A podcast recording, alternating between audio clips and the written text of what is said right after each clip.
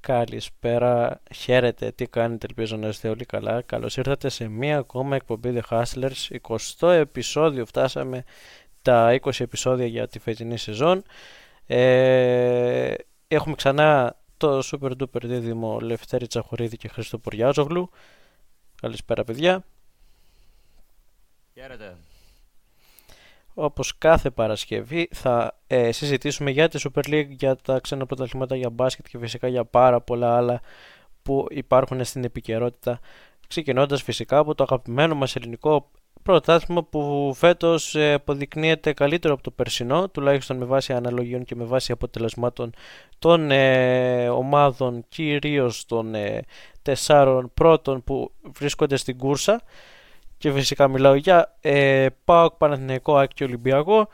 Θα πάρουμε τα πράγματα από την αρχή. Ε, τελευταία ουσιαστικά αγωνιστική για το τρέχον έτος καθώς είχαμε την ε, χθεσινή αγωνιστική δράση είχαμε αρκετά αποτελέσματα που νομίζω ότι δεν τα περιμέναμε 15η αγωνιστική θα ξεκινήσουμε με τα βασικά Άρης Λαμία ο Άρης υποδέχτηκε την ε, πολύ ανώτερη Λαμία σε σχέση με την περσινή σεζόν αγωνιστικά ε, ο Άρης ε, βρήκε σκορ ε, νωρίς στο δεύτερο ημίχρονο 48 με πέναλτι. Ο Ακούνιας σοφάρει στο 56. Ο ίδιος παίκτης για την ομάδα της Θεσσαλονίκης έβαλε το δεύτερο γκολ το 74 και ε, ο Μάλτσες στο 90 συν 5 διαμόρφωσε στο τελικό 2-2.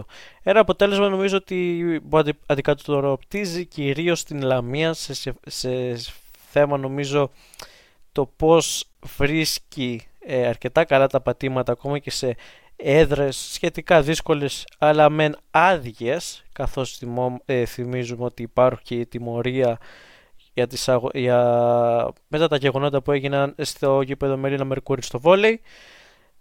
Αν και θα πούμε και σε λίγο κάτι που ακούγεται θέλω μια γνώμη για το παιχνίδι μιας και ο Άρης είναι μια ομάδα που θα βρίσκεται στα play-off εφόσον δεν γίνει κάτι συνταρακτικό ε, που δεν νομίζω ε, με φάση την εικόνα, αν και τα τελευταία χρόνια υπάρχει μια σταθερότητα, βασικά μια μετριότητα από πλευρά Άρη.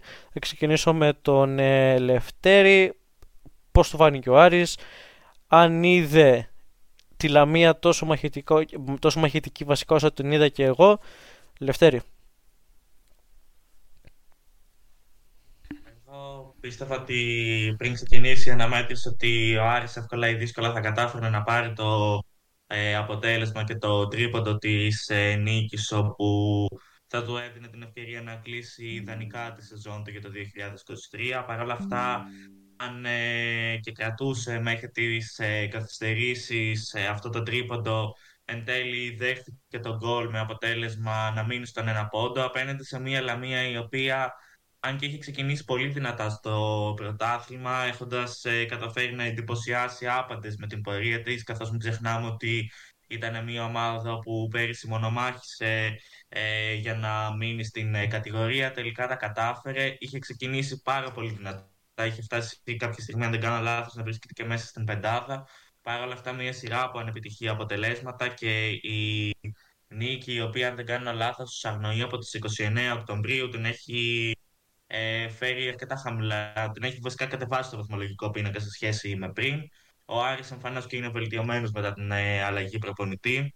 Σίγουρα παίζει μεγάλο ρόλο σε αυτό η πολύ καλή φόρμα που βρίσκεται και ο Μωρόν, ο οποίος ε, αυτή τη στιγμή είναι ο πρώτος ε, σκόρερ στο ελληνικό πρωτάθλημα με 9 γκολ. Ε, σίγουρα ο Άρης ε, άξιζε κάτι παραπάνω. Η Λαμία παρόλα αυτά ήταν αρκετά μαχητική σε αυτό το παιχνίδι και Εν τέλει πιστεύω ότι αυτό το χ ίσως να μην αδικεί και κανέναν με βάση την εικόνα που είδαμε στο παιχνίδι.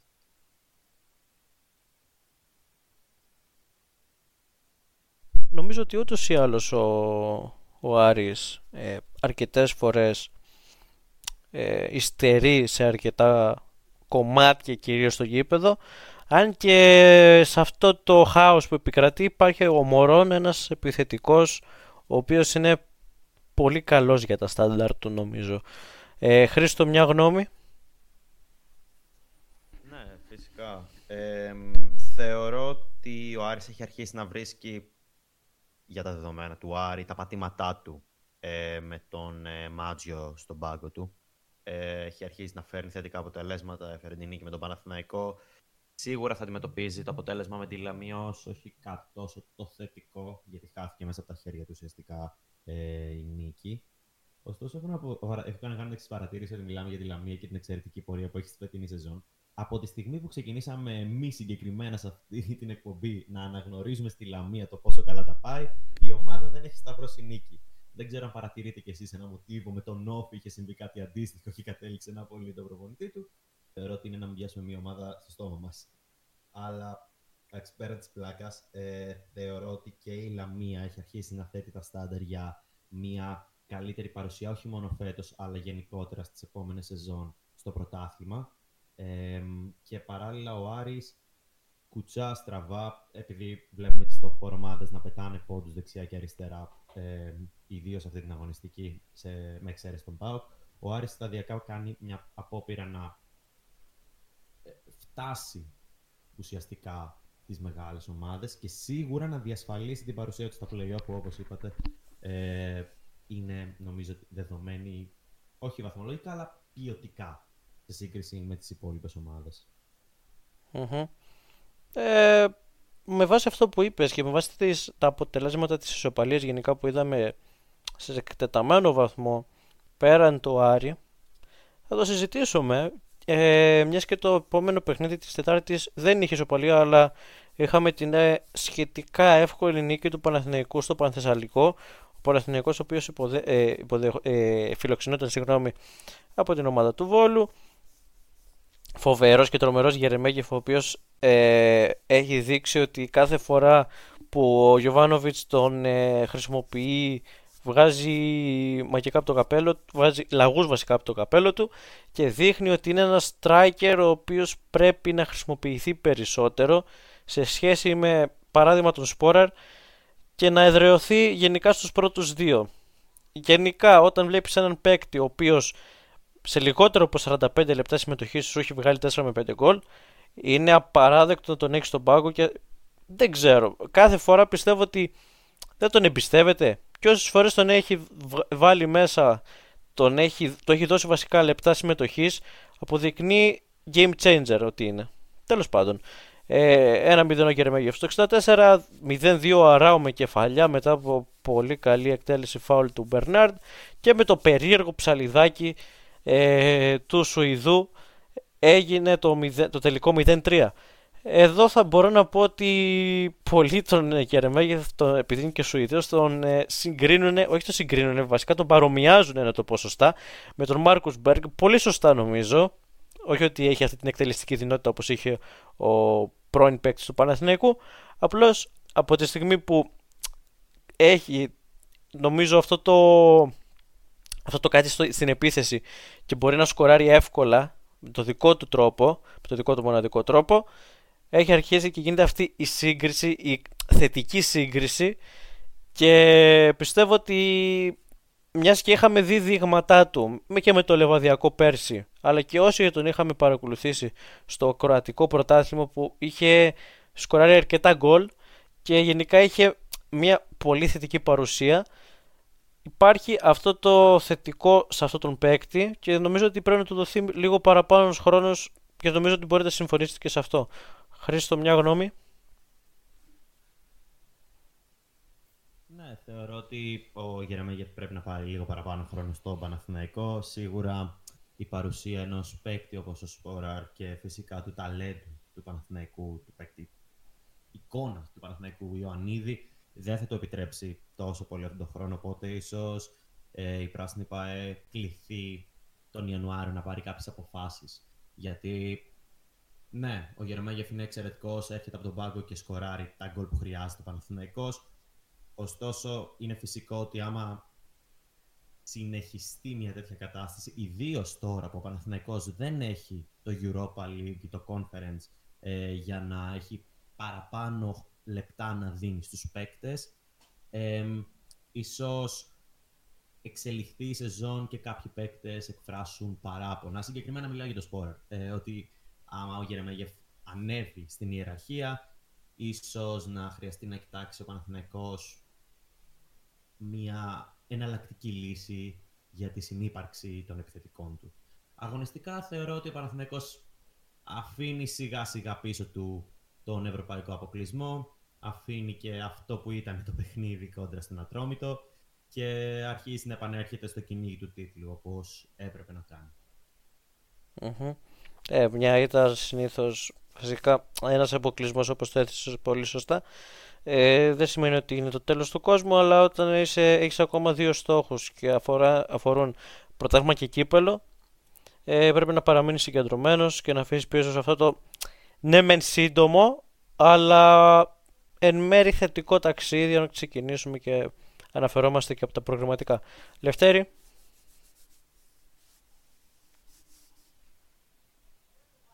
Ότι ήταν ε, αρκετά βαριές οι δύο τελευταίες ήττες για τον ε, Παναθηναϊκό, τόσο αυτή που ήρθε από την ε, Μακάμπι Χάιφα και σήμανε τον ευρωπαϊκό του αποκλεισμό, όσο και αυτή όπου ήρθε από τον Ατρόμητο και τον ε, έριξε από την ε, πρώτη θέση του βαθμολογικού πίνακα.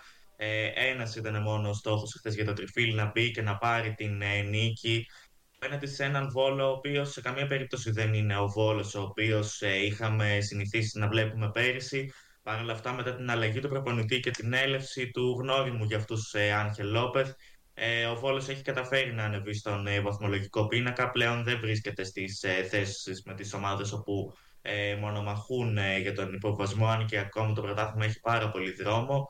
Ε, Παρ' όλα αυτά, ο Βόλος, αν και δυσκόλεψε τον Παναθηναϊκό, εν τέλει ιτήθηκε με 0-3.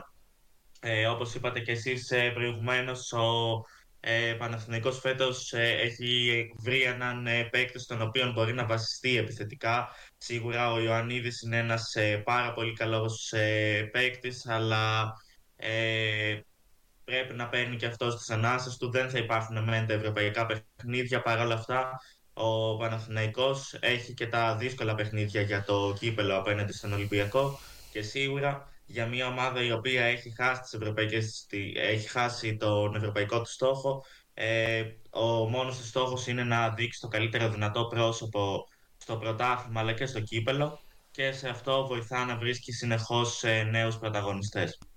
Mm-hmm. Σαφώς, όταν έχεις ε, έναν παίκτη τον οποίο τον έχεις ε, αρκετά βασικά σε αδράνεια και βλέπεις ότι με λίγο να τον, λίγο να τον χρησιμοποιήσεις, σου ξεκλειδώνει τις αντίπαλες άμυνες. Βασικά είναι παίκτη κλειδί και παίκτη που μπορείς να βασιστείς πάνω του και δεν το έχει δείξει μόνο στο παιχνίδι με το Βόλο, το έχει δείξει παλαιότερα και συνεχίζει να το δείχνει. Τέλος πάντων, αυτά τα ξέρει ο Γιοβάνοβιτς. Αν και πολλοί σε εισαγωγικά ζητάνε πλέον το κεφάλι του, του Σέρβου τεχνικού, μιας και θεωρούν ότι το ταξίδι του με τον Παναθηναϊκό πρέπει να τερματίσει μετά το τέλος της σεζόν. Θα δούμε. Δεν ξέρω. Μένα μου φαίνεται υπερβολικό. Με ένας αποκλεισμός, ok. Okay. Μπορεί να, να φέρει διχόνια, αλλά και πάλι. Δεν νομίζω ότι. Νομίζω ότι είναι λίγο υπερβολική η αντίδραση. Λοιπόν, επόμενο παιχνίδι ήταν το Πάζ Γιάννενα με τον Πανετολικό χθες, 0-0. Ε, σε ένα παιχνίδι το οποίο δεν είχε ιδιαίτερες ε, φάσεις κυρίως από τον Πανετολικό. Είχαμε και μια κόκκινη κάρτα του Χάρη Μαυρίας στο 82. Επόμενο παιχνίδι, αυτό το ροντέο του Πανσεραϊκού με την ΑΕΚ. Ο Πανσεραϊκός ο οποίος ε, ε, πραγματικά στις καθυστερήσεις έδειξε να βγάζει ψυχή και να έχει γενικά μια ε, okay, μια, μια γενικά ε, συγκροτημένη προσωπικότητα σε, φα, σε φάσεις τις οποίες ε, μπορούσε η ΑΕΚ να καθαρίσει αλλά εν τέλει εκμεταλλεύτηκε και ok okay, ναι πολλοί θα πούνε, ειδικά φίλοι της ΑΕΚ, ότι αυτό το αποτέλεσμα δεν θα έχει έρθει ποτέ εάν ο Αθανασιάδης είχε κάνει σωστά τη δουλειά του στο τέλος το 94 που ο Θημιάνης ε, με μια προβολή έκανε το τελικό 2-2. Για την ιστορία το σκορ άνοιξε ο Ρότας στο 16, ο Θημιάνης ε, στο 39 ε, το 1-1, Γκαρσία στο 45 το 1-2 και στο 94 το τελικό 2-2 ε, ενώ είχαμε και την κόκκινη κάρτα στο 64 του Bergstrom. Παιδιά, εδώ μια γνώμη. Άλλη μια γκέλα για την ΑΕΚ. Το πάθημα δεν έγινε μάθημα. Ε, και νομίζω ότι το πρόβλημα στην άμυνα συνεχίζει να υπάρχει. Δεν ξέρω. Στο τέλος θα κάνω και μια ερώτηση που πολύ σωστά ε, δεν το είχα σκεφτεί και μου το θύμισε ο Χρήστος μιας και έχουμε φτάσει στο τέλος της χρονιάς για να σας ρωτήσω κάτι και θα ήθελα μια τεκμηριωμένη απάντηση σε αυτό. Τέλος πάντων, για την ΑΕΚ προς το παρόν, πώς την είδατε. Πιστεύετε ότι αυτό μπορεί να αλλάξει εφόσον ε, δούμε νομίζω τον Αλμίδα λίγο πιο παθητικό σε, σε θέμα άμυνας μιας και αυτό από την περσινή σεζόν δεν το έχει δείξει. Ναι, μεν υπάρχουν και απουσίες, αλλά και πάλι. Χρήστο. νομίζω ότι η εικόνα της ΑΕΚ τις τελευταίες τελευταία εβδομάδα οι αγωνιστικές τέλος πάντων ε, είναι ένα αποτέλεσμα πολλών παραγόντων. Ναι, είναι οι απουσίες, δηλαδή οι τραυματισμοί Στάνκοβιτς, ε, Άμραμπατ, ε, στο συγκεκριμένο παιχνίδι Πινέδα που απουσιάζει ε, σε συνδυασμό με μια κακή άμυνα, ήταν κακή η άμυνα, κακός ο Αθανασιάδης εκείνη την έξοδο και μια αδυναμία της επίθεσης να ολοκληρώσει τις φάσεις οδηγούν σε αυτή την εικόνα. Η ΑΕΚ αντιμετώπιζε αυτά τα προβλήματα μεμονωμένα και πέρσι, νομίζω, και φέτος στην αρχή της σεζόν, αλλά μεμονωμένα το καθένα. Τώρα βλέπουμε ένα συνδυασμό και των τριών και έρχεται να την, ε, να την πληγώσει σε έντονο βαθμό. Ε, θα κλείσει τη χρονιά στην τέταρτη θέση και αυτό δεν είναι θετικό για αντιταβλούχο Ελλάδας.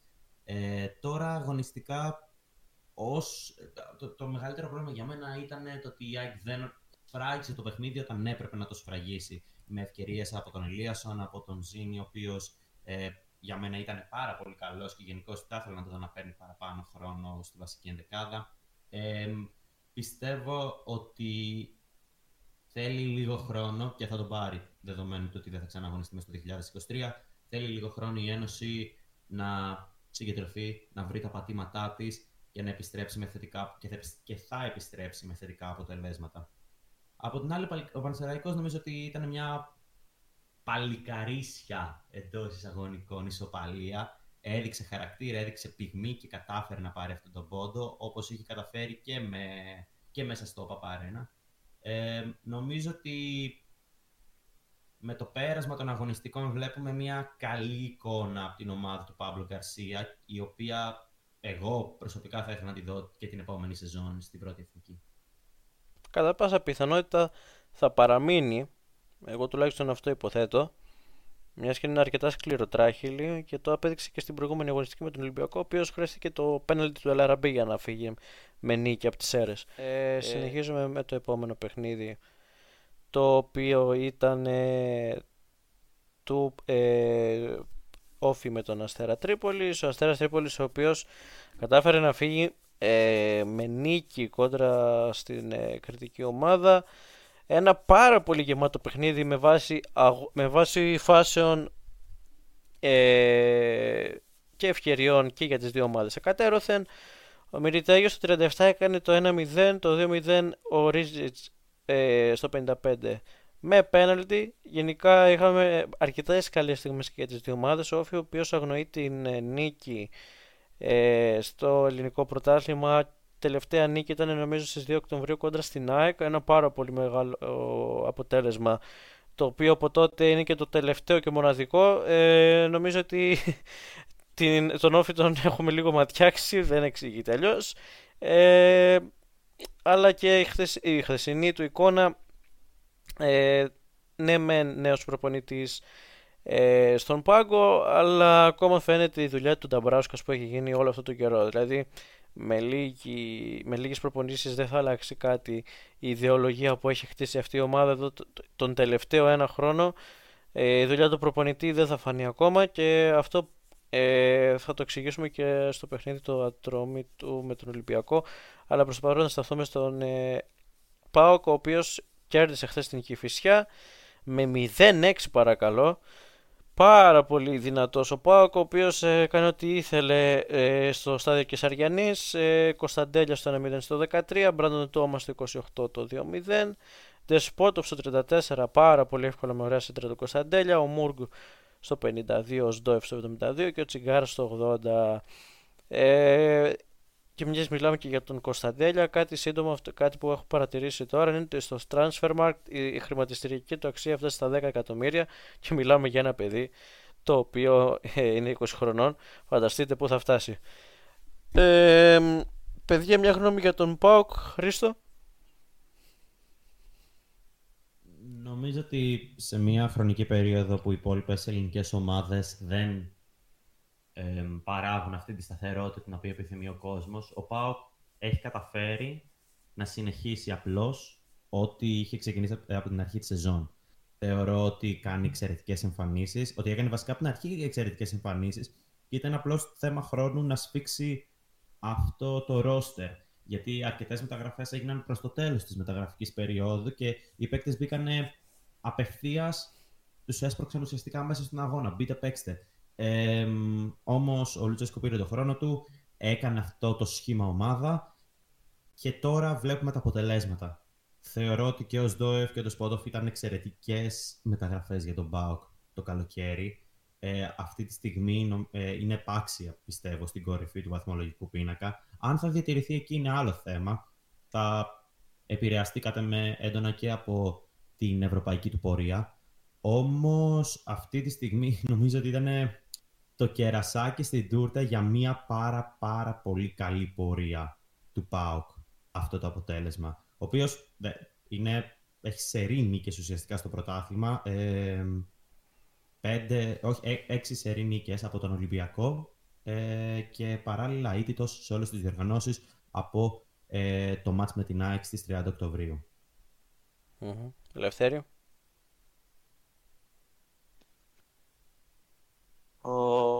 Ο Πάουκ θεωρώ αυτή τη στιγμή μπορεί επάξια να χαρακτηρίζεται για φέτος η πιο επιτυχημένη ομάδα ε, στην Ελλάδα καθώς όχι μόνο ε, έχει καταφέρει να συνεχίσει τις ευρωπαϊκές του υποχρεώσεις και μάλιστα θα μπει και ένα μήνα αργότερα σε αυτές από τον Ολυμπιακό αλλά ταυτόχρονα στις τελευταίες αγωνιστικές και συνεχίζοντας να δείχνει καλό χαρακτήρα μέσα στο γήπεδο έχει καταφέρει να βρίσκεται στην πρώτη θέση του βαθμολογικού πίνακα και δικαίως τα λέγαμε με το ποδόσφαιρο που έχει παίξει. Ο Λουτσέσκο έχει καταφέρει να βρίσκει συνεχώς διαφορετικούς πρωταγωνιστές, δηλαδή ο Ζήφκοβιτς ήταν ένας από τους κορυφαίους παίκτες του ΠΑΟΚ τώρα, ε, ο Ντεσπότοφ γνωρίζαμε όλοι τις δυνατότητες του, αλλά πλέον και με τον περισσότερο χρόνο συμμετοχής όπου παίρνει, ε, πετυχαίνει τα γκολ και βοηθάει σημαντικά τον ε, Πάοκ ε, στα παιχνίδια του.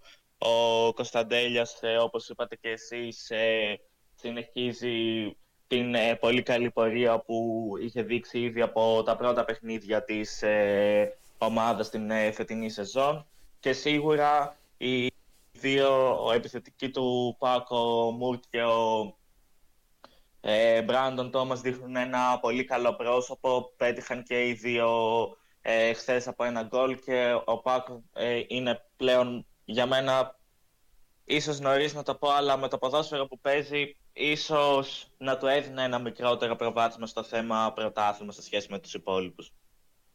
Ε, νομίζω ότι όλοι του δίνουμε αυτό το προβάδισμα γιατί δεν είναι το 0-6 είναι γενικά η συνολική του απόδοση και στις τέσσερις γραμμές του γηπέδου και γενικά όταν υπάρχει αυτή η, αυτές οι καλές εμφανίσεις τόσο στο πρωτάθλημα σου και στην Ευρώπη ε, το μυαλό και η λογική πάει στο πρωταθλητισμό που έχει χτίσει ο Πάουκ και το πρωτάθλημα που μπορεί να πάρει.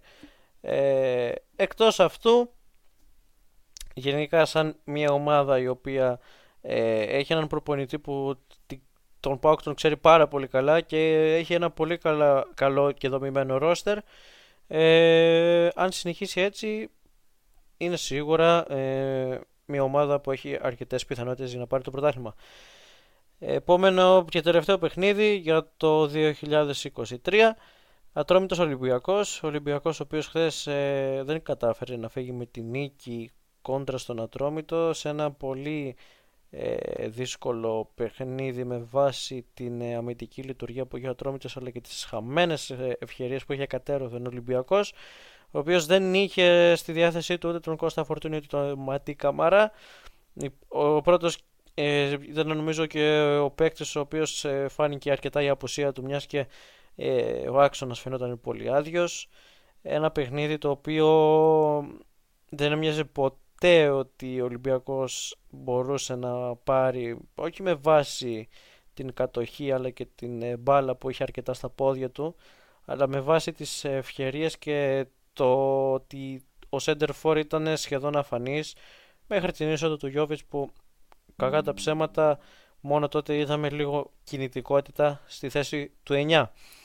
Παρ' όλα αυτά, ε, ακόμα όπως ε, είπα και στο παιχνίδι με τον ε, Όφη και τον ε, νέο τεχνικό τον Μέλ, έτσι θα πω και για, τον, για τον ε, Καρβαλιάλ ότι ναι μεν είναι καινούριος, ναι μεν έχει ξεκινήσει τις προπονήσεις με τον Ολυμπιακό, αλλά μην ξεχνάμε ότι ακόμα βλέπουμε το έργο του Ντιέγκο Μαρτίνεθ. Και εφόσον η διοίκηση θεώρησε ότι το πρόβλημα ήταν στον προπονητή, δηλαδή στον άνθρωπο ο οποίος έδειξε, βασικά έχτισε την ομάδα για την φετινή σεζόν.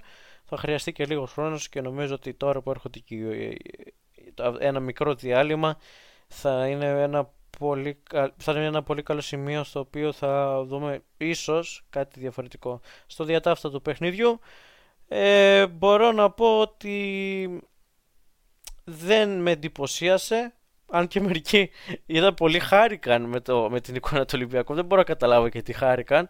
Απλώς είχε την μπάλα και τη στριφογύριζε σε όλο το γήπεδο. Από τη μια πλευρά στην άλλη. Από τη μια πλευρά στην άλλη. Δεν είδα κάτι ουσιαστικό. Δεν μου άρεσε το θέαμα που είδα. Ε, δεν ξέρω αν μπορεί να βελτιωθεί. Και μην ξεχνάμε ότι έχει και την ε, ε, για το conference ε, σε λίγους μήνες, δηλαδή το Φεβρουάριο, εφόσον δεν βελτιωθεί και η κατάσταση, ακόμα και η Βάρος που θεωρείται μια αδύναμη ομάδα σε σχέση ε, βάση του budget πάντα, δεν ξέρω κατά πόσο αυτό μπορεί να αλλάξει με βάση την εικόνα του Ολυμπιακού στο γήπεδο. Τέλος πάντων, 0-0. Ο Ολυμπιακός έμεινε 4 βαθμούς αυτή τη φορά μακριά από την κορυφή. Ε, μια γνώμη, παιδιά, Λευτέρη. Ολυμπιακός ουσιαστικά ήρθε με την εμφάνισή του να επιβεβαιώσει ότι η έλευση του Ήλιτς ίσως έχει κάνει τον Ατρόμτον να αποκτήσει μια πιο σοβαρή εικόνα καθώς ε, σε μια εβδομάδα με δύο αγωνιστικές τόσο απέναντι στον Παναθηναϊκό που ο Ατρόμητος κέρδισε όσο και απέναντι στον ε, Ολυμπιακό παίζοντας αυτή τη φορά ένα πιο αμυντικό ποδόσφαιρο. Κατάφερε να κερδίσει δύο, να κόψει βασικά βαθμούς από τις ε, δύο ομάδες όπου βρίσκονται στο Big Four. Ο Ολυμπιακός σίγουρα χρειάζεται ενίσχυση. Φάνηκε πάρα πολύ εχθές στο γήπεδο η απουσία τόσο του Φορτούνη όσο και του Καμαρά. Είναι δύο παίκτες οι οποίοι δημιουργούν αρκετά παιχνίδι για τον Ολυμπιακό και πιστεύω ότι σε ένα παιχνίδι με κόντρα στην πολύ σκληρή άμυνα του Αντρομήτου θα ήταν ιδιαίτερα βοηθητικοί οι δυο τους. Ήταν να ξεκινήσει εχθές ο Μπίελ, ένα πρόβλημα τραυματισμού τον άφησε πίσω ε, και εν τέλει ξεκίνησε ο Μπρίνιτς τον οποίο αν και είχε αγοράσει ο Ολυμπιακός σε, σε ένα ποσό κοντά στα 1 εκατομμύριο ευρώ το ε, καλοκαίρι εν τέλει ε, ο Μαρτίνεθ δεν τον ε, αξιοποίησε οπότε η εικόνα του στο πρώτο 45 λεπτό που έπαιξε καθώς στο ημίχανο βγήκε αλλαγή ε, φαινόταν ότι δεν έχει την ε, φόρμα που βρίσκονται οι υπόλοιποι παίκτες. Ε, Παρ' όλα αυτά ο Ολυμπιακός ε, συνεχίζει στο πρωτάθλημα να βρίσκεται στο κυνήγι του τίτλου. Τίποτα δεν έχει χαθεί ακόμα και μένει να δούμε τι θα γίνει από εδώ και πέρα, καθώς σίγουρα ο προπονητής μπορεί να άλλαξε, αλλά η ομάδα ακόμα παραμένει η ίδια. Οπότε πρέπει να δούμε τώρα στην Ερυθρόλευκη ΠαΕ ποιες είναι οι κινήσεις και σε ποιες θέσεις θα πρέπει να κινηθούν για την ε, απόκτηση ενός ε, παίκτη που θα βοηθήσει την ομάδα στους στόχους που έχει για την φετινή σεζόν. Mm-hmm. Χρήστο. νομίζω ότι για τον Ολυμπιακό δεν έχω να προσθέσω κάτι παραπάνω. Θεωρώ ότι ίσως να ικανοποιήθηκε ο κόσμος αυτό που ανέφερε στη Δημήτρη, διότι δεν δέχτηκε γκολ. Γιατί εντάξει, υπήρχε μια περίοδος που δεχόταν βροχή τα γκολ. Να αναφέρουμε σε 4 από Πάοκ, 5 από Φράιμπουργκ, 2 στο Βόλο. Ε, έχει δύο παιχνίδια χωρίς να δεχτεί γκολ, οπότε αυτό υποθέτω είναι κατά κάποιον τρόπο θετικό. Αλλά κατά τα άλλα επιθετικά ήταν αρκετά αδύναμος. Νομίζω ότι ε, κι άλλο παιχνίδι να παίζανε ένα ακόμα 90 λεπτά, ίσως να μην έβρισκε τον δρόμο προς τα δίχτυα. Δεν ξέρω πραγματικά. Πες το ψέματα. Ε, Αυτό που μου άρεσε εμένα ήταν γενικώς, όχι τόσο από το παιχνίδι αυτό καθεαυτό, από την τελευταία εβδομάδα, είναι ο Διέγκο Βαλένσια του ατρωμίτου. Ήρθε δανεικός από την Ιταλία, από την ε, Σαλερνιτάνα, αν θυμάμαι καλά. Ε, πραγματικά είναι πάρα πολύ καλός. Να το θέσω έτσι, τα δεδομένα το τρομή του. Ε, ήταν πάρα πολύ καλός στις κινήσεις, στις έντρες που έβγαζε. Ε, και θεωρώ ότι γενικώς ο Ατρόμητος αυτή τη στιγμή είναι ε, σε μια καλή πορεία. Αποδεικνύεται ότι ο Κόλμαν είχε τους καλούς παίκτες. Αυτός δεν είχε την ικανότητα να διατηρήσει την ομάδα σε, στα στάνταρ στα οποία άξιζε να είναι. Και ο Ήλιτς παραμένει αίτητος στον πάγκο ε, της ομάδας του Περιστεριού. Θεωρώ ότι αυτό είναι κάτι το οποίο δεν το έχουμε αναγνωρίσει τόσο και κλείνει το 2023 χωρίς να έχει Και μετράει μέσα σε αυτό νίκη επί Παναθηναϊκό και Άρη και ισοπαλία με Ολυμπιακό. Οπότε, συγχαρητήρια. ε, νομίζω ότι πολύ σωστά στάθηκε ότι και ένα 90 λεπτό να πέσανε γκολ δεν θα βλέπαμε σε αυτό το παιχνίδι. Βασικά από πλευράς Ολυμπιακού, γιατί να σου πω αλήθεια, εάν αφήνανε λίγο χώρο στον Ατρόμητο και έβγαινε σε καμιά αντεπίθεση, θα βλέπεις πόσο εύκολα μπαίνουν τα κόλλα και πόσο δύσκολο, πόσο δύσκολο το κάνει ο Ολυμπιακός. Ε, Τέλος πάντων, 0-0. Τέλος ε, για, για φέτος, για το 2023. Ε, πλέον, ε, τι να πω, και τη νέα χρονιά λογικά τέτοια πράγματα θα βλέπουμε από πλευράς ε, Ολυμπιακού. Τέλος πάντων. Ε, πέρα από την πλάκα όμως ε, θυμίζουμε ότι ε, ε υπάρχουν παίκτες οι οποίοι είναι ελεύθεροι στη μεταγραφική αγορά και υπάρχουν και ομάδες που έχουν ξεκινήσει ήδη να αγοράζουν παίκτες όπως ε, η Κιβισιά απέκτησε τον ε, Βίκτορ Χροναρίδη και ο Πανσεραϊκός τον Άμρ Ουάρντα. Όλοι τον θυμόμαστε τον Ουάρντα κυρίως για, το, για την εξαγωνιστική του ζωή, την άστατη εξαγωνιστική του ζωή, αλλά και αγωνιστικά που αν αυτός ο άνθρωπος είχε λίγο μυαλό θα μπορούσε να κάνει μια πολύ καλή καριέρα. Νομίζω ότι σε αυτό συμφωνούμε όλοι. Ε, τώρα στο... για τις μεγάλες ομάδες προς το παρόν δεν έχει ακουστεί κάτι ε, με βάση τα μεταγραφικά. Θυμίζουμε όμως ότι ε, η μεταγραφική περίοδος το, ξεκινάει η χειμερινή μάλλον τον Ιανουάριο, δηλαδή από την, από, τις πρώτη, από την πρώτη του μήνα, από την πρωτοχρονιά και μετά μέχρι το τέλος στις 31 Ιανουαρίου μπορούν κανονικά ε, και να έρθουν παίκτες και να φύγουν και φυσικά υπάρχουν πάρα πολλά που υπάρχουν βασικά ε, υπάρχει ζουμί σε μια υπόθεση που θα αναλύσουμε μετά όσο πάμε στην Premier και στη La Liga. Ε, προς το παρόν ε, φεύγουμε από την Ελλάδα, ε, πάμε στο εξωτερικό και πριν πάμε στο εξωτερικό υπάρχει κάτι που το τελευταίο 24ωρο έχει απασχολήσει αρκετά ε, το ποδόσφαιρο και φυσικά αναφέρομαι στο, στη European Super League την οποία ε, εννοείται θα μας εξηγήσει ο Λευτέρης ε, να μας πει τι έγινε και γενικά να μας ενημερώσει για αυτό το οποίο ε, ειδικά δύο χρόνια πριν είχε γίνει χαμός ε, με βάση το ότι μπορούσαν να ανατραπούν όλα και να φτιαχτεί μια κλειστή λίγκα των μεγάλων ομάδων. Ε, Λευτέρη. Ένα θέμα το οποίο ίσως πολύ να είχαμε ξεχάσει το τελευταίο χρονικό διάστημα. Παρ' όλα αυτά, ε, η Μπαρτσελώνα και η Ρεάλ, οι δύο ομάδες οι οποίες ήταν οι μόνες που είχαν μείνει σε αυτήν την ε, κλειστή λίγα, ε, έδωσαν την δική τους μάχη στο δικαστήριο και κατάφεραν να δικαιωθούν από αυτό. Πλέον η πρώτη μάχη έχει κερδιθεί. Παρ' όλα αυτά, για να φτάσουμε στο να σχηματιστεί το εν λόγω πρωτάθλημα, θα πρέπει να έχουμε και την ε, συμφωνία ενός αριθμού ομάδων. Θυμίζουμε ότι πριν δύο χρόνια όπου είχε γίνει σχετική συζήτηση ε, είχαν πει τον 10 ομάδες Liverpool, Manchester United, Manchester City, Arsenal, Chelsea, Tottenham, Juventus, Inter, Milan και Ατλέντικο Μαδρίτης. Παρ' όλα αυτά, αυτή τη στιγμή, ειδικά οι ομάδες από την Αγγλία μοιάζουν να είναι κάθετα αντίθετες σε ένα ενδεχόμενο συμμετοχή τους σε αυτήν την ε, κλειστή λίγα. Ε, Μπαρτσελώνα και Ρεάλ συνεχίζουν ε, να παραμένουν στην ε, European Super League. Ο Αντρέα Ανιέλη της Juventus σε πρόσφατες δηλώσεις του, αν και η Juventus ήταν από τις ομάδες οι οποίες έφυγαν πιο πρόσφατα από αυτή την ε, κλειστή λίγα, ε, δήλωσε ότι ίσως είναι η στιγμή να σταματήσει να υπάρχει πλέον ε, αυτό το μονοπόλιο, ενώ και ο ε, μεγαλομέτωχος της Νάπολη έστειλε μήνυμα υπέρ της European Super League. Ε, Παρ' όλα αυτά, για την ώρα φαίνεται ότι με τις ανακοινώσεις όπου βγαίνουν από τους ε, συλλόγους εκτός από τους δύο συλλόγους που προανέφερα αλλά και της ε, Μπαρτσελώνα και της Ρεάλ που μένουν ε, σταθερά στη European Super League από την περίοδο που και ιδρύθηκε ε, φαίνονται κάθετα αντίθετες σε ένα ενδεχόμενο συμμετοχή του σε αυτή. Παρ' όλα αυτά τίποτα δεν ε, είναι σίγουρο, όλα μπορεί να αλλάξουν από στιγμή σε στιγμή.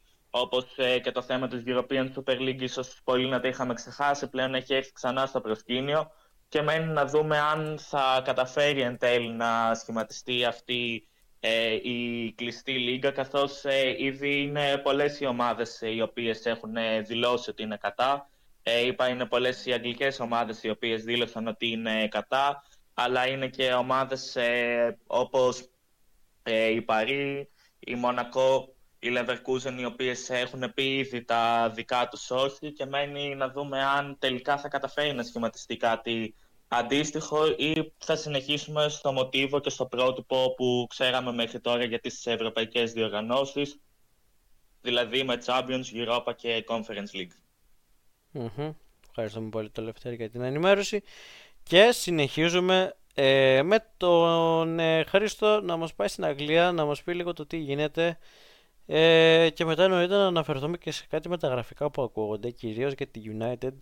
Ε, και με τη Wolves εννοείται που υπάρχει μια ανανέωση σε έναν παίκτη. Προς το παρόν θα αφήσω τι σκητάλη στον Χρήστο.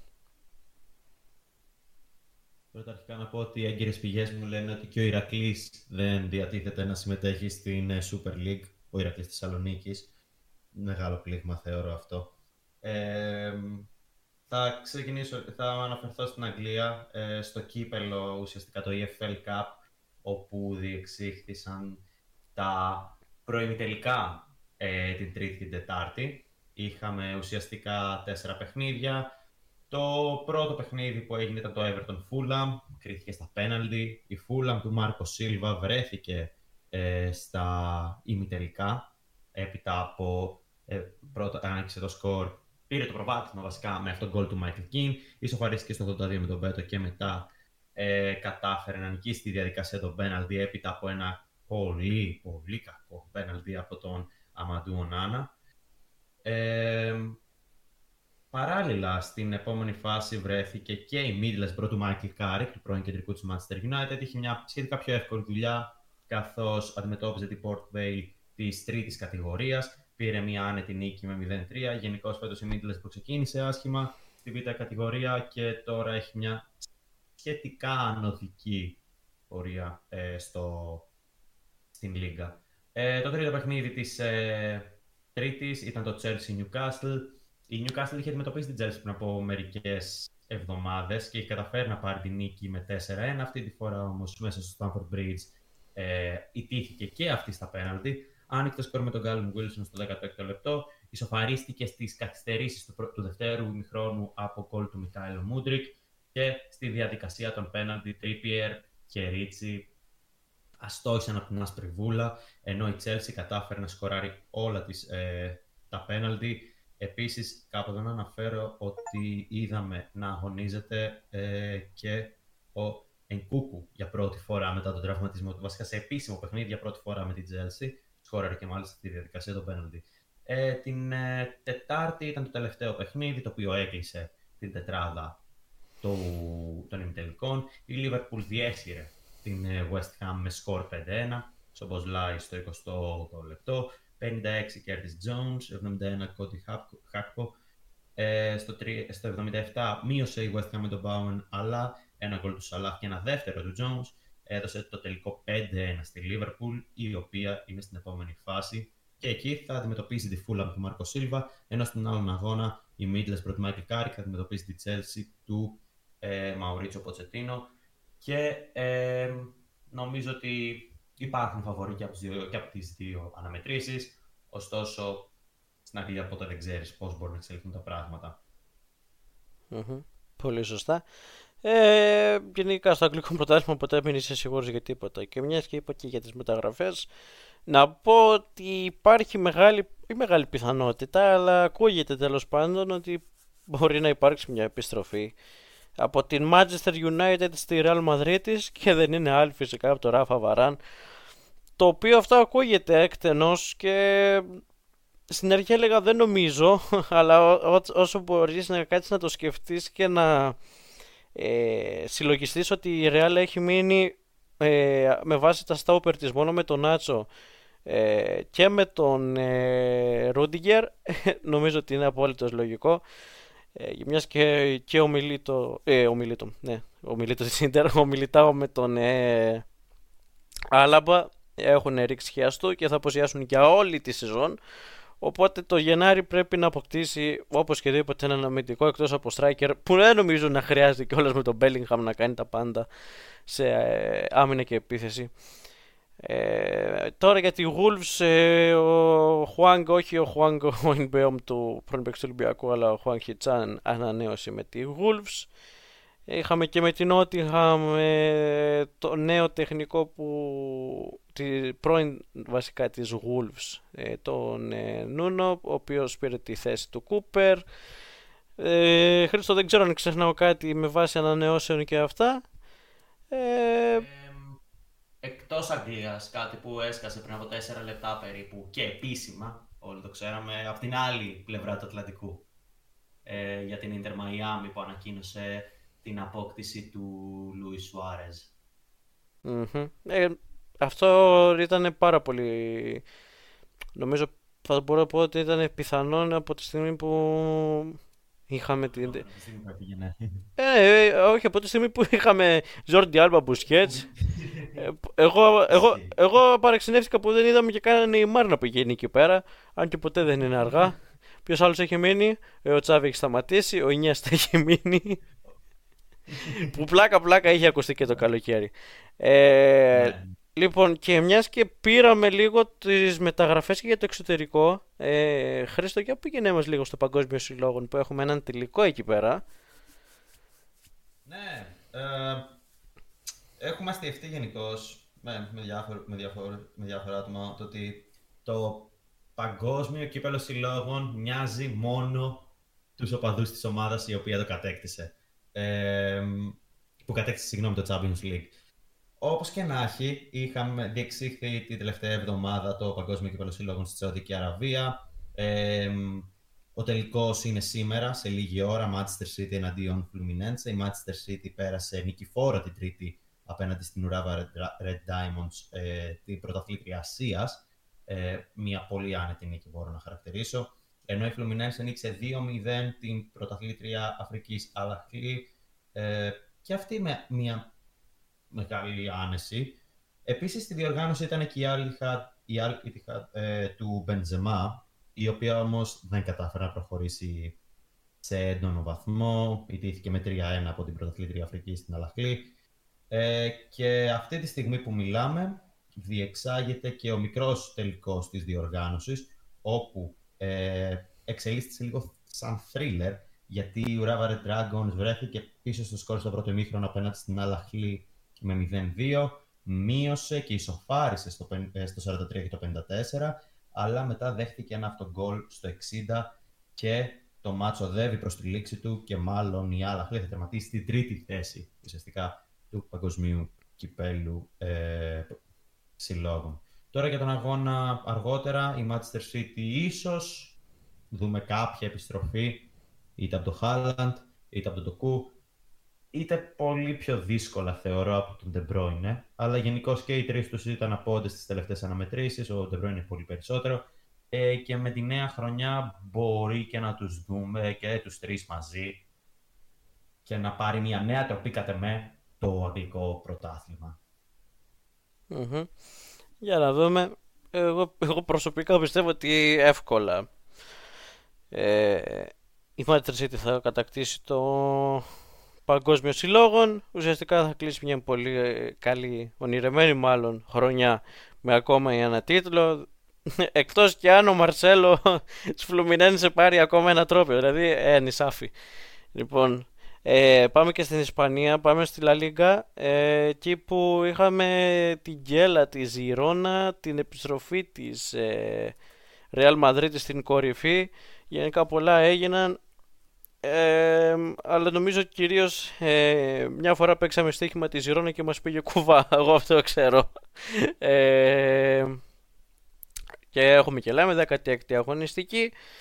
Είχαμε Βαλένθια, ε, μάλλον Ράγιο Βαγεκάνο Βαλένθια 0-1 μια πολύ δύσκολη νίκη στο 61 με έναν πρώην ερυθρόλευκο να σκοράρει ο Σέρτζι Κανός στο 61 ε, όλοι τον θυμόμαστε από το πέρασμά του, το σύντομο πέρασμά του στον ε, Ολυμπιακό ε, να διαμορφώνει αυτό το μεστό 1-0 και φυσικά την κόκκινη κάρτα του Κορέια στο 91 η απευθείας ε, αποβολή. Μετά είχαμε Αλαβές Ραλ Μαδρίτης επίσης 0-1.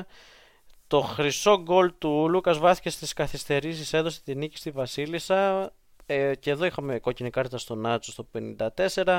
Αυτή ουσιαστικά η νίκη έδωσε και την ε, πρωτιά ξανά στη Ρεάλ Μαδρίτης. Αλλά φυσικά καραδοκική Ζηρώνα, αλλά δεν ξέρω κατά πόσο θα συνεχίσει να αντέχει αυτή την πίεση του πρωταθλητισμού. Ε, Γρανάδα σε Βίλη 0-3. Ατλέτικο Μαδρίτη Χετάφε 3-3. Αυτό και είναι το ενδιαφέρον παιχνίδι. Δύο γκολ Γκρισμάν, ένα Μωράτα. Και γιατί η Χετάφε ε, ο Μαγιοράλ ε, δύο τέρματα και ο Όσκαρ Ροντρίγκεθ στο 87 επίσης άλλο ένα. Και εδώ είχαμε κόκκινη κάρτα. Εννοείται, δεν ξέρω τη φάση με τις κόκκινες κάρτες από την αγωνιστική στην Ισπανία. Μπαρτσελώνα, Αλμερία 3-2, άλλο ένα ενδιαφέρον παιχνίδι. Ε, νομίζω ότι η Μπαρτσελώνα μπορούσε να τα πάει και καλύτερα με βάση αναλογιών και με βάση των τελικών που στο παιχνίδι κόντρα στην, ε, στην Αλμερία είχε 30 τελικές, απίστευτο. Ε, με παραξενεύει που μείνει στα 30 γκολ.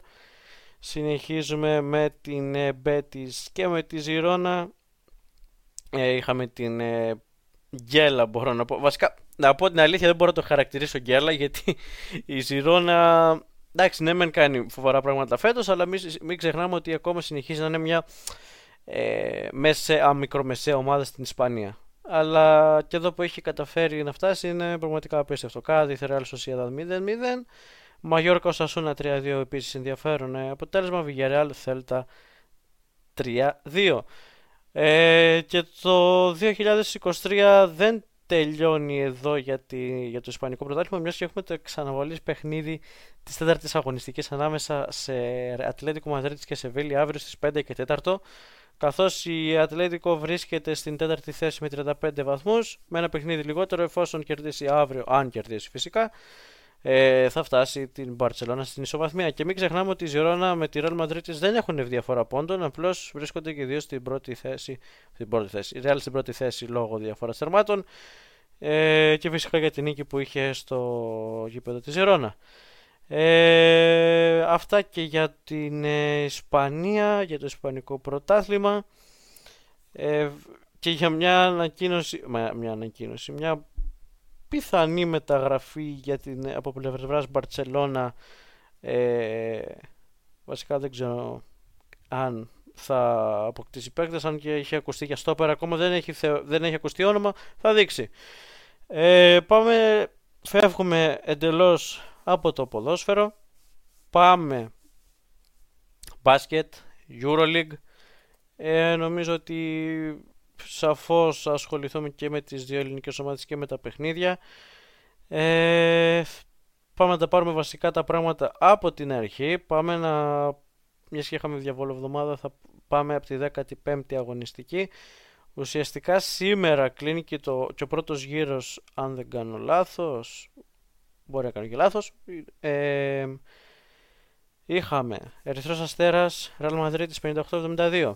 Άλμπα Βερολίνο Μπορτσελόνα 74-70. Αυτό και αν ήταν έκπληξη. Μακάμπι Τελαβίβ Μπασκόνια 89-81. Ε, Βίρτους Μπολόνια Ολυμπιακός 69-67. Εδώ πήγε να φύγει. Φύγουν κινητά ρολόγια όλα από το παράθυρο από τα νεύρα. Ε, Βαλένθια Παρτίζαν 67-72. Και την επόμενη μέρα είχαμε στις 20 του μήνα ε, την νίκη στην εκπνοή της Φενέρμπαχτς 80-78 το φοβερό τρίποντα του Γκριγκόνης ε, στο Μονακό στο Πριγκιπάτο 90-91 την ε, νίκη της Μπάγεν κόντρα στην Ανατολό Εφέ στην εύκολη μάλιστα με 86-71 και το μια ακόμα νίκη 86-61 διέλυσε την Βιλερμπάν η Αρμάνι Μιλάνο αλλά τα πράγματα τα πάρουμε από την αρχή πάμε να πούμε πρώτα και τον Ολυμπιακό. Πόσο χάρηκα που δεν είδα αυτό το παιχνίδι. Ε, οπότε δεν θα σχολιάσω κάτι δεν είδα. Ε, θα τα αφήσω τα, ε, να πούνε τα παιδιά. Θα ξεκινήσω με το Λευτέρη ότι ο Ολυμπιακός δει ένα ντεζαβού σε όλες του τις αναμετρήσεις. Ξεκινάει πάρα πολύ ε, δυνατά και δίνει την εντύπωση ότι θα καταφέρει να φτάσει σχετικά εύκολα στην ε, τελική νίκη. Ειδικά μετά το 11-21 επιμέρους σκορ της ε, δεύτερης περίοδου. Ε, πολλοί πίστεψαν ότι ο Ολυμπιακός θα κατάφερε να κερδίσει την ε, Virtus Bologna. Παρ' όλα αυτά μην ξεχνάμε ότι η Virtus Bologna αυτή τη στιγμή βρίσκεται στην δεύτερη θέση του βαθμολογικού πίνακα, πίσω μόνο από την ε, εξαιρετικά φορμαρισμένη Real που έχει μόλις ε, μία ήττα. Ε, έτσι, στο δεύτερο ημίχρονο η Virtus ε, έδειξε το πρόσωπο που όλοι ξέρουμε και ε, με, κυρίως με το επιμέρους 22-12 που είχε στην τέταρτη περίοδο κατάφερε να επικρατήσει τελικά με διαφορά δύο πόντων από τον Ολυμπιακό και πιστεύω ότι αν όλοι ψάξουμε ε, στα αποτελέσματα που έχει φέρει ο Ολυμπιακός φέτος δεν θα βρούμε λίγα τα οποία έχουν κρυφτεί στην, σε αυτή τη διαφορά δηλαδή του ενός καλαθιού είτε για τη μία είτε για την άλλη πλευρά κυρίως αυτά οι διαφορές είναι κατά του Ολυμπιακού αυτή τη στιγμή ο Ολυμπιακός ε, βρίσκεται στην 11η θέση του βαθμολογικού πίνακα και πλέον θέλει ε, μόνο νίκη για να επιστρέψει επιτέλους στις νίκες και να μπει και πάλι δυναμικά στο κυνήγι της ε, οχτάδας. Θεωρώ ότι σε σχέση με προηγούμενα παιχνίδια όπου είχαμε αναφέρει λείπουν αυτές οι 25 άρες όπου είχαμε δει σε προηγούμενες αναμετρήσεις από Κάναν και ε, Πίτερς.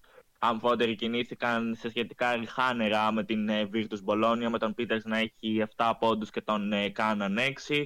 Ε, πολύ, καλό, πολύ καλή δουλειά από τους δύο ψηλούς του Ολυμπιακού με τον Μιλουτίνοφ να πετυχαίνει double-double με 10 πόντους και 11 rebound και τον ε, Φαλ να είναι και αυτός ε, εξίσου ανταγωνιστικός με 12 πόντους.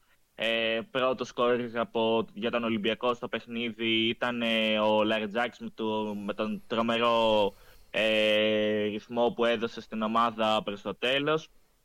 Και για να κλείσω να αναφέρω ότι είχαμε και ε, τον ε, Πετρούσεφ να δείχνει ένα πρώτο δείγμα γραφής για την εικόνα του και ε, για να καταλάβουμε πόσο πίστηκε ίσως ο Μπαρτζόκας από το ότι ο Πετρούσεφ είναι ένας παίκτης ο οποίος θα βοηθήσει την ομάδα. Σήμερα έγιναν δύο αλλαγές στην σχετική λίστα του Ολυμπιακού για την Basket League. Δηλώθηκε ο Μήτρου Λόγκο, ο οποίος περιμέναμε να πάρει το ελληνικό διαβατήριο, το πήρε χθες και έτσι πλέον είναι κανονικά δηλωμένος στην λίστα της Basket League και αναμένεται από την ερχόμενη χρονιά να συμμετάσχει κανονικά και στους αγώνες της EuroLeague, ενώ και ο Φίλιπ Πετρούσεφ πήρε την ε, θέση του Λουκ Σίγμα που η αλήθεια είναι ότι δεν έχει πείσει τόσο στον Ολυμπιακό και αυτό το δείχνει και ο Μπαρτζόκας με την κίνησή του να τον αφαιρέσει από τους ξένους παίκτες του Ολυμπιακού για την Basket League. Ε, νομίζω ότι εφόσον μπει στο puzzle ε, και ο Μετρουλόν καθώς θεωρείται ένα πολύ σημαντικό κομμάτι για τον ε, Ολυμπιακό ίσως δούμε διαφορετικά πράγματα. Αν και δεν είναι ο σκόρερ τέλος πάντων. Χρήστο; Ναι, νομίζω ότι ήταν μια, μια όχι κακή εμφάνιση για τον Ολυμπιακό γιατί στάθηκε στο ύψος του Μπολόνι, είναι εξαιρετική φέτος αλλά μόνος του έχασε για μένα το παιχνίδι. Εντάξει, νομίζω ότι έκανε πολύ κακή βραδιά ο Walkup. η Φάλα, Ρετζάκης και ε, συγγνώμη, Μιλουτίνοφ κατάφεραν να τον κρατήσουν στο παιχνίδι αναστιγμές του αγώνα. Όμως η ποιότητα του Χάκη συγκεκριμένα φάνηκε σε όλη, στη διάρκεια του παιχνιδιού. Τώρα ο Ολυμπιακός είναι με αρνητικό ρεκόρ, 7, 7 νίκες, 8 ήττες και καταλήγει να είναι must win τα επόμενα παιχνίδια που έχει. Νομίζω ότι περιμένουν αρκετοί να δουν τον Midtjylland ε, στην δράση και στην Euroliga, καθώς με το δεύτερο γύρο, νομίζω κόντρα στη Μονακό, θα έχει τη δυνατότητα να αγωνιστεί. Οπότε, δεν ξέρω, άφησα μια πικρία στο στόμα των οπαδών του Ολυμπιακού αυτή, αυτό το αποτέλεσμα. Αλλά δεν είναι ότι αναμένονταν να ήταν ένα εύκολο παιχνίδι, μια άνετη εκτός έδρας νίκη. Δεδομένου ότι ο Ολυμπιακός έχει μόλις δύο νίκες μακριά από την έδρα του φέτος ε, στην Ευρωλίγκα και έξι ήττες, αν δεν κάνω. Ε, συγγνώμη, τέσσερις ήττες, αν δεν κάνω λάθος. Επομένως, ε, εντάξει, υπήρχαν κάποια παράπονα για τη διαιτησία από την πλευρά του Μπαρτζόκα. Παρ' όλα αυτά, δεν αναιρεί το γεγονός ότι θα μπορούσε κάποιος να αναγνωρίσει την Πολώνια ε, την πολύ καλή ποιότητα που διαθέτει φέτος. Mm-hmm. Ε, εντάξει, ναι, μεν έχει καλή ποιότητα. Αλλά το να βρίσκεσαι καθ' όλη τη διάρκεια του παιχνιδιού μπροστά στο σκορ και στο τέλος πάλι να αυτοκτονείς ε, με αυτόν τον τρόπο, με αυτόν τον συνηθισμένο πλέον τρόπο. Ε, τι να πω, δεν ξέρω. Πραγματικά ε, δεν υπάρχουν λόγια. Ε, λοιπόν, παιδιά, να σχολιάσουμε και τον Παναθηναϊκό. Φυσικά το πιο θετικό για τις ελληνικές ομάδες ήταν το παιχνίδι του Παναθηναϊκού κόντρα στην Μονακό. Σε μια δύσκολη έδρα κατάφερε να φύγει με τη νίκη με έναν πολύ ε, εντυπωσιακό τρόπο με το τρίποντο στο τέλος του Γκριγκόνης. Ε, ένας Παναθηναϊκός ο οποίος ε, αρχίζει και βρίσκει πολύ καλό ρυθμό και αρχίζει και ανταποκρίνεται στα συστήματα του Αταμάν και αυτό νομίζω ότι είναι εμφανές. Ε, και εδώ εννοείται θέλω μια γνώμη. Λευτέρη.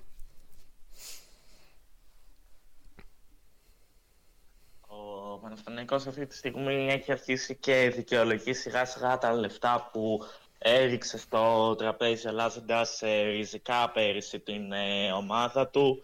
Ε, πλέον σιγά σιγά βλέπουμε ποιοι παίκτες είναι αυτοί που πραγματικά άξιζαν για τη μεταγραφή τους και ποιοι τελικά ήταν ίσως μια αποτυχημένη μεταγραφή. Στους παίκτες οι οποίοι θα μπορούσαν να χαρακτηριστούν ως επιτυχημένη μεταγραφή είναι σίγουρα ο Λεσόρ, ο οποίος ε, μπορεί να μην ε, είχε ξεκινήσει να δείχνει καλό πρόσωπο από την αρχή της σεζόν. Παρ' όλα αυτά, στα τελευταία παιχνίδια του Παναθηναϊκού είναι σταθερά στους ε, παίκτες όπου είναι ανάμεσα στους διακριθέντες για το τριφύλλι. Στο παιχνίδι μάλιστα απέναντι στην ε, Μονακό, μια αντίπαλο όπου είχε αντιμετωπίσει και ο Ολυμπιακός στην ε, φετινή σεζόν ε, μέσα στην ε, Γαλλία γνωρίζοντας την ήττα τότε με 85-77. Ε, ο Λεσόρ πέτυχε χθες 6 πόντους και είχε προχθές μάλλον 16 πόντους και 4 rebound ενώ ο κορυφαίος για τον Παναθηναϊκό ήταν με 17 πόντους ο Σλούκας ο οποίος ε, μπορεί να έχει ακούσει αρκετή γκρίνια μπορεί να μην έχει καταφέρει να βρει ακόμα τη φόρμα του παρόλα αυτά αναδιαστήματα και σε πολλά παιχνίδια δείχνει το ποιος είναι ε, ο Σλούκας και τον λόγο για τον οποίο ε, αποκτήθηκε ο, από τον ε, Παναθηναϊκό. Μην ξεχνάμε ότι ε, πέρυσι μαζί με τον ε, Βεζέγκοφ ήταν από τους ε, κορυφαίους παίκτες του Ολυμπιακού ε, και αποτελούσαν ένα σημαντικό κομμάτι του σκοραρίσματος ε, για τους ε, Πειραιώτες. Και ε, για να κλείσω με τον νικητήριο καλάθι του Παναθηναϊκού, εδώ ε, έρχεται να δικαιωθεί ο Αταμάν. Ο Γκριγκόνης είναι ο μόνος παίκτης ο οποίος έχει διατηρήσει στο ρόστερ του από το υπάρχον ρόστερ το οποίο παρέλαβε φτάνοντας στον ε, Παναθηναϊκό και αν και ο ίδιος δήλωσε ότι δεν ήταν σχεδιασμένο να πάρει το τελικό ε, σούτ ο Γκριγκόνης. Ο Γκριγκόνης ε, το πήρε, ε, πέτυχε το καλάθι και έδωσε μια τεράστια νίκη στον ε, Παναθηναϊκό ο οποίος ε, φαίνεται να κάνει αποφασιστικά βήματα σιγά σιγά με στόχο την κατάκτηση μιας θέσης μέσα στην οκτάδα. Ε, και πάμε και για τα σημερινά παιχνίδια. Ξεκινώντας βασικά από χθες. Μακάμπι ε, Ρηθρός Αστέρας 92-98. 2 στα 2 για την ομάδα του Γιάννης Φερόπουλου. Ε, με φοβερό Μίλος Θεόντοσιτς, ε, ο οποίος είχε 40 στο σύστημα αξιολόγησης, 12 assist και 24 πόντους αν δεν κάνω λάθος. Βαλένθια Βέρτους Μπολόνι 79-71. Ρεάλ Μαδρίτης Παρτίζαν 91-75. Εδώ θα έλεγε κανείς ότι η Παρτίζαν πήγαινε ε, στο γήπεδο της Real για μια εκδίκηση μετά, μετά τα περσινά γεγονότα αλλά αυτό δεν ε, το είδαμε ποτέ Και σήμερα που κλείνει η αγωνιστική έχουμε Ανατολού Εφές Μπασκόνια, Ζάλγερης Κάουνας Μπαρτσελώνα, Βιλερμπάν Ολυμπιακός όχι Παναγιά μου, Άλμπα Βερολίνου Φενέρ Μπαχτσέ, Μπάγερ Μονάχου Μονακό και Αρμάνι Μιλάν Παναθηναϊκός. Ε, τα πάρουμε τα πράγματα από την αρχή. 8 παρτετάρτο ε, Βιλερμπάν Ολυμπιακός. Λοιπόν, κοιτάξτε. Εγώ πιστεύω ότι εύκολα, δύσκολα θα κερδίσει σήμερα ε, ο Ολυμπιακός γιατί ε, μην γελιόμαστε, η Βιλερμπάν είναι και η πιο αδύναμη ομάδα του, της Ευρωλίγκας, οπότε ετήσει το καλό. Όσο αυτοκτονικές τάσεις και να έχει και σήμερα, ε, λογικά θα το πάρει το παιχνίδι. Βέβαια, δεν βάζω το χέρι μου στη φωτιά. Ο Ολυμπιακός δεν είναι ο περσινός. Τέλος πάντων. Ε, μια γνώμη, Χρήστο; Ε, δεν θέλω να λέω μεγάλα λόγια, να σου πω την αλήθεια, Δημήτρη. Κανείς, αλλά... κανείς μας πίστεψέ με. είμαι σε μια πολύ ιστορική θέση αυτή τη στιγμή, στέκομαι έτσι. Αλλά όντως πιστεύω ότι είναι, μια, ότι είναι ένα παιχνίδι το οποίο ο Ολυμπιακός θα όχι μόνο μπορεί, αλλά πρέπει να βγάλει αντίδραση μετά από αυτό το αποτέλεσμα κόντρα στην Πολώνια. Θεωρώ ότι θα ήθελε να κλείσει, δεν θα ήθελε να, βασικά να κλείσει τη διαβολοβδομάδα με 0 στα 2. Και σίγουρα δεν θα ήθελε να έχει αυτό το αρνητικό ε, να, να είναι με 7 νίκες και 8 ήττες αυτή τη στιγμή. Δηλαδή θα ήθελε να είναι έστω ισορροπημένα τα πράγματα ε, και βαθμολογικά. Τώρα, αγωνιστικά θεωρώ ότι ποιο, ποιο, ε, βασικά ποιοτικά θεωρώ ότι ο Ολυμπιακός υπερέχει και έχει την ομάδα να πάρει αυτή τη νίκη. Λοιπόν και συνεχίζουμε με το Λευτέρη να μας πει μια γνώμη για τον ε, Ολυμπιακό.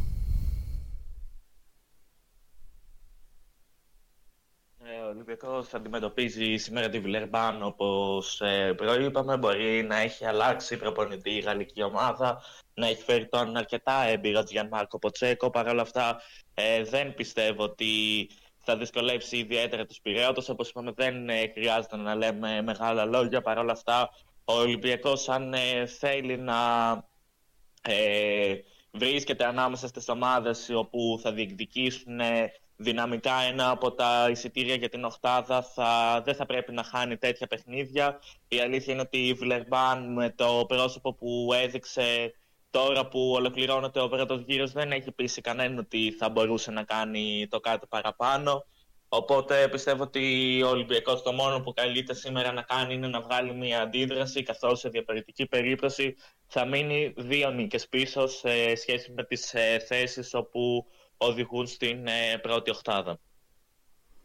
Και για να αναφερθούμε και για τον ε, Παναθηναϊκό, ο οποίος ε, έχει επίσης ένα πολύ δύσκολο έργο. Ε, μακάρι να καταφέρει να κάνει το 2 στα 2 αυτή την εβδομάδα θα είναι πάρα πολύ θετικό σαν αποτέλεσμα να κερδίσει και μέσα στο, στην Ιταλία.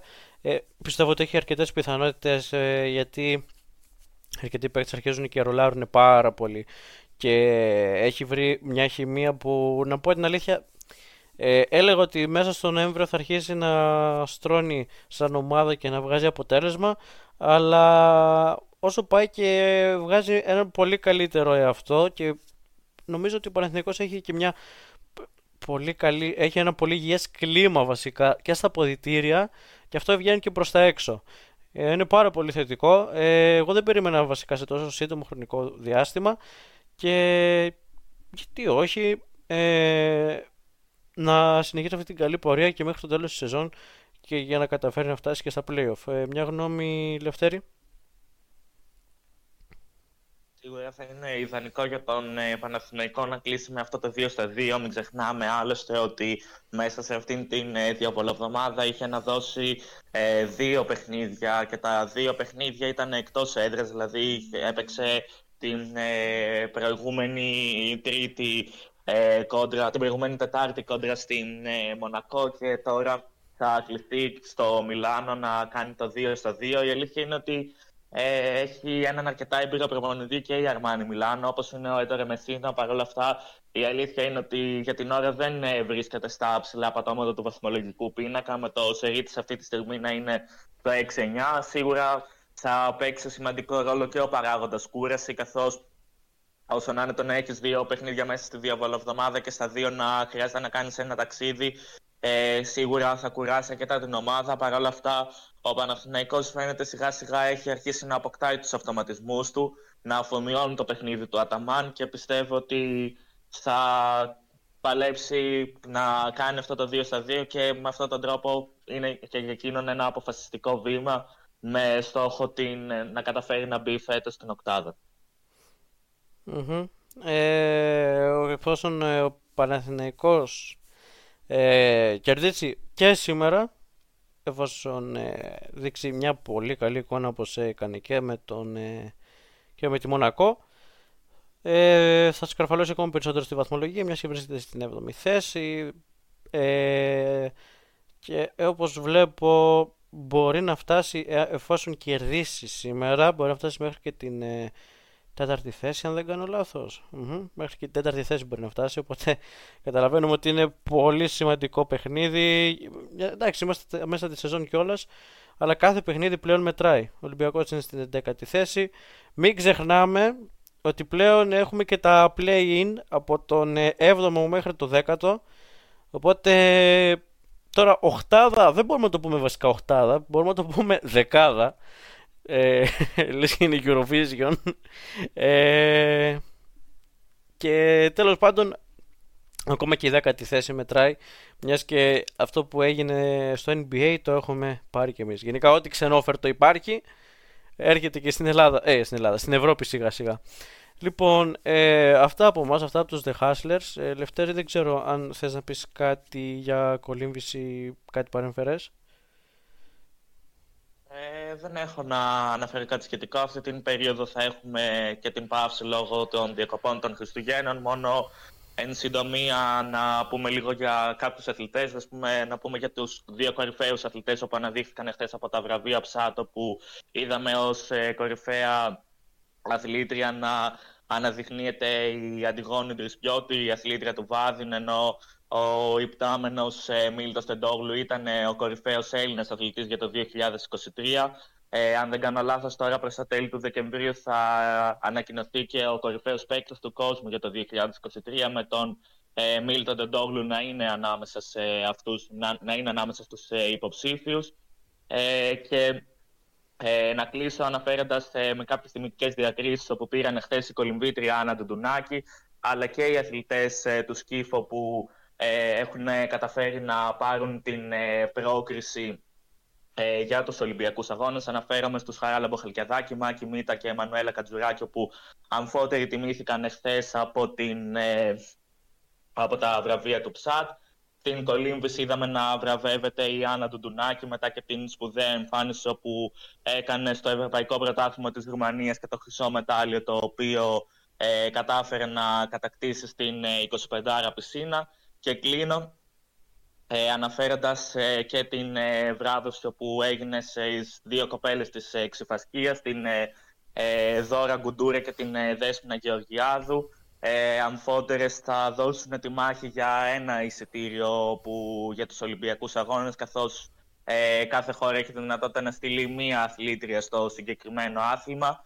Ε, οπότε στις ε, τέσσερις εναπομείναντες στα τέσσερα αναπομείνατα τουρνουά θα δώσουν ε, τον καλύτερο δυνατό τους σε αυτό με στόχο έστω μία από αυτές να καταφέρει να πάρει το χρυσό εισιτήριο για τους ε, Ολυμπιακούς Αγώνες του παρισιου Λοιπόν, ε, αυτά από μας, αυτά για αυτή την εβδομάδα, αυτή την ε, Παρασκευή 22 του μήνα.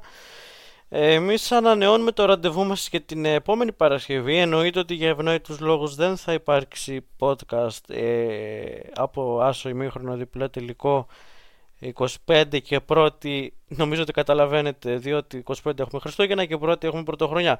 Εμείς ανανεώσουμε το ραντεβού μας για την άλλη Παρασκευή στις 29, εφόσον ε, δεν υπάρχει τόσο μεγάλη αγωνιστική δράση, αλλά υπάρχει και από μπάσκετ και γενικά από ε, Αγγλία και από άλλα πρωταθλήματα. Ε, ευχαριστώ πολύ τα παιδιά. Ε, Λευτέρη Τσαχωρίδη και Χριστό Ποριάζογλου. Ήμουν ο Δημήτρης Ζαβουδάκης. Ε, να είστε όλοι καλά. Γεια σας.